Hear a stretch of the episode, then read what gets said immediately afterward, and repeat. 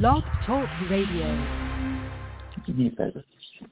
Greetings, this is Cherokee Billie, and you're here on the Sacred Path Radio program. And joining me today is my friend Ray. Ray, are you there? I hear a lot of noise. Good morning. Yes, it is. Well, we're here to talk about animals and their communication, how they really do work with us and are trying to tell us much more than we know. And I'm going to go over a few little thoughts for people, and then you can jump in, Ray. How's that? Okay, sounds good. Well, I consider animals psychic, period. And I will always say that, and I have many reasons. But here's some of the things to think about. Have you ever sat in front of your door in anticipation of the arrival of someone you love 15 minutes before they arrive?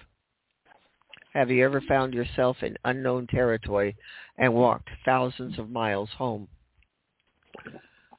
Does your behavior change before an earthquake or hurricane? Do you know what is in a can before it's open? Do you know what someone is thinking about eating before they open the refrigerator? Can you communicate using telepathy?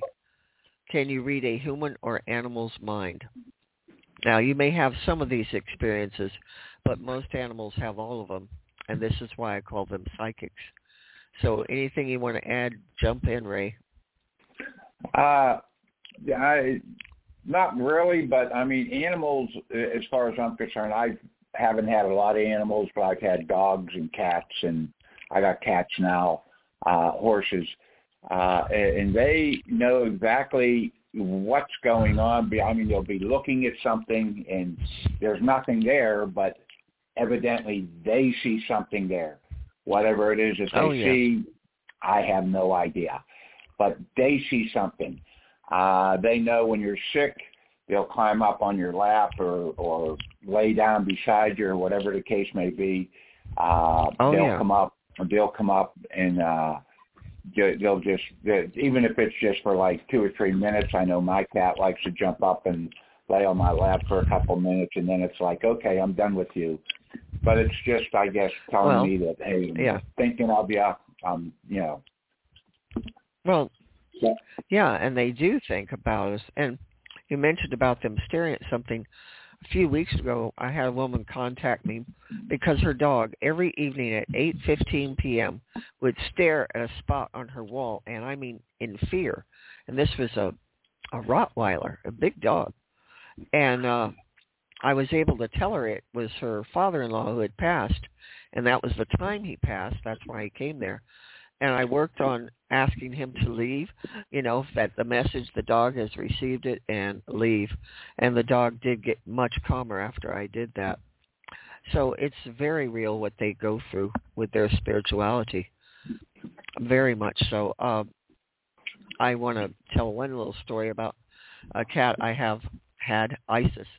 She is the most incredible little cat I've ever encountered. One morning, I was asleep, and I heard a voice, in English, a woman's voice, calmly say, "There's someone in the house." I opened my eyes, and Isis was right on top of my chest, her face at my face. And at the time, I lived where I had cameras around the home. Turned it on, and by God, I saw where the burglar was. And then I was able to scare him off. But I just couldn't believe it. I mean, perfect, clear English. I've written about it and made a video about Isis, the mystic cat, because she really convinced me of the incredible knowledge and power they have when they need it. And she needed to communicate that to me quickly. Who knows how long she was on top of me trying to get that message through. But she did do it before any harm came to me. Amazing little cat. Anyway, there's my one little story. I had, my horse wasn't passed. There was somebody walking through the woods, and I couldn't see him. There was a cop at the front door because somebody had broke into the house next to us, and the cop was asking if we'd seen anything, and my horse started to carry on. And what happened was When I told the cop, I said, I'll be back in a minute. And he says, where are you going? I said, I don't know. The horse is carrying on. So I went out, and there was a little piece of banister. So just to protect myself, I grabbed a piece of banister, and I went to go to the – I went in the paddock, went to go to the fence, and my horse wouldn't let me in front of him. He kept me up. I would move to the right, he moved to the right. I moved to the left, he moved to the left. And then eventually, and then the cop come up with his headlight, and come to find out it was another cop coming through the woods with a dog. But their horse was just had no intentions of letting me in front of him, no matter what. Yeah, he was protecting you, and you didn't have a clue what was going on. No. There you go. You know, it isn't just dogs or cats like you're bringing up about a horse, because. And Native Americans really adored the horses, very much. I'm sure you know that. Native Americans were very much in touch with the animals being spirit guides, and they honored them in every way. Like when they had to kill an animal for food, they would say prayers and ceremonies over the animal, and they used every part of the animal for something, not just food, for clothing, whatever, and they honored that animal. I'm sorry. Especially the buffalo. Oh, yes. Everything. It's amazing when you sit and think about it, how they survived. And I mean, they're riding on horseback with bows and arrows. And if anybody's ever seen a buffalo, they are a big animal. Oh, 3,000 pounds. And it often makes me wonder how in the heck they did it. And I said that exact same thing to a friend of mine who was a KOTA, and he says sometimes I think about that too. He says, and I don't understand it. Well, they were so in touch with the Creator and Mother Earth. They understood harmony, rhythms, and other things, and I think they hunted at certain times that they knew the animal would be ready and it would be good for both. Quick way to put it. I think they were very much in tune with that from everything I know of the history of Native Americans. And they lived in, coexisted with animals in their communities. Well, they also didn't take more than what they needed. They took what they needed, and that was that. They didn't go killing massively like 50 buffaloes. No. Well, they even showed that in I can't think of the name of the movie. Oh, Dances with Wolves. Where they come down over the hill and people just took them for their killed the buffalo for their hides. And then later on, white man started killing the buffaloes to basically starve out the Native Americans. And they became massive hunters of buffalo.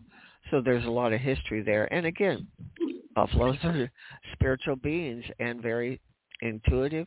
They cannot even see very well, which most people don't know. They have very poor eyesight, but they understand things again, and they're communicating. And it's not that difficult. It just, you sometimes have to just clear your mind to really hear what an animal is saying to you. Now, I do animal communication all the time, and it's quite amazing what I get. Some of the answers, some are, quite simplistic. They don't live such complicated lives and thoughts as we do. So their thoughts are much easier. They're much easier to read versus a human. Right. They don't hide. Go ahead. If an animal's mad at you, you're going to know it. Where if a human's mad at you, they'll play a game that you won't know it until it's too late. Truth? I've always said I trust animals. If an animal doesn't like somebody, I really look heavily into that person, because if they don't like them, there's got to be something the matter. But that's my own personal opinion. No, that's a very real thought. That isn't just an opinion. Animals are very clear and very adamant about who they like and who they don't like. They never are wishy-washy about it. You know, well, maybe I like them. No, it's one or the other, and they're always right on. Because, again, they can see auras. They see things that we as humans normally don't see. They see it. They were given great gifts, and I always say they're connected closer to God than humans. No two ways around it. And that's why I don't understand people who don't believe that animals live after this. They are a spirit. They're a soul. They live on. Well, I've had, and I'm just going to make this quick. I had a small dream last night where my one dog, now he had passed, I don't know, 10, 15 years ago. He come to me, and he just looked at me, and he says, "It's okay. Don't worry about it. Everything's good." What had happened was he was really sick, and I got down on the floor with him. He put his head in my lap, and he looked at me, and like he knew something was up. So I went out and dug a hole, and then when I come back, I sat down again with him. He looked at me like he took his last breath, and you know, and basically saying it was okay. I understand. And they do understand. And I just noticed something here, Ray. I didn't program this correctly. We're only going to be 15 minutes instead of 30, so we're down to only 3 minutes. Just to let you know. Oh, okay. Yeah, okay. There's so much to talk about with animals, and oh, well, I can't extend it once I program in the time. I'm not allowed to extend it on Blog Talk, but we're trying to get through some main points and the fact about animals' communication. And I think most pet parents know what their pets are saying, but sometimes you just get that one thing you're going, what are they trying to tell me? And that happens from time to time. Like what I mentioned about that dog recently who was seeing spirits in the human didn't know what was going on. I told them what was happening. You know, the animal related to me. Yeah. So people just don't believe that they can communicate. But again, they can send their thoughts far away, not just to you, but far away. They go way out, their thoughts, very much so. Yeah, I believe that they see stuff that the everyday normal person can't see. You know, whether it be good spirits, bad spirits, whatever the case may be, they can see them. They can see people visiting.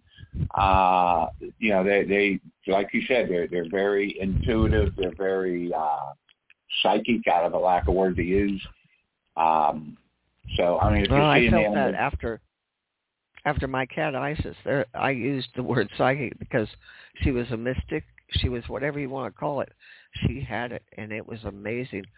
You know, that I'll never forget, you know, her waking me up with someone in my home. And she alerted me of everyone she didn't like, and it was pretty much almost every human she ever encountered. Now we're down to just a short time. Yeah, she did not. I was the only human she ever trusted, period. She really was intelligent. And my other cat who was with her, lived with her, Tigray, she was very intuitive as well. She let me know who she didn't like. Oh, yeah, they both let me know. But Tigray was more friendly to humans. Anyway, yeah. We've got to do this show again on animals, but maybe it's a reason for it to be short. Maybe more people will listen to this program in the future. You know, People don't want to spend 30 minutes. But this will be available here and on my YouTube channel. Also, be sure you check out my website, Cherokee Billie, spiritualadvisor.com. Check out my services for animals. Read the reviews on Google, and you'll see I have quite a high success rate. And I thank you, Ray, for taking time out of your Sunday morning to do this program. Thank you for having me. Always a pleasure, because you always add something of insight and value. People often comment to me about you on these programs that they enjoy, because we're just common sense people. But anyway, our time's up. God bless everybody. Bye-bye. Bye-bye.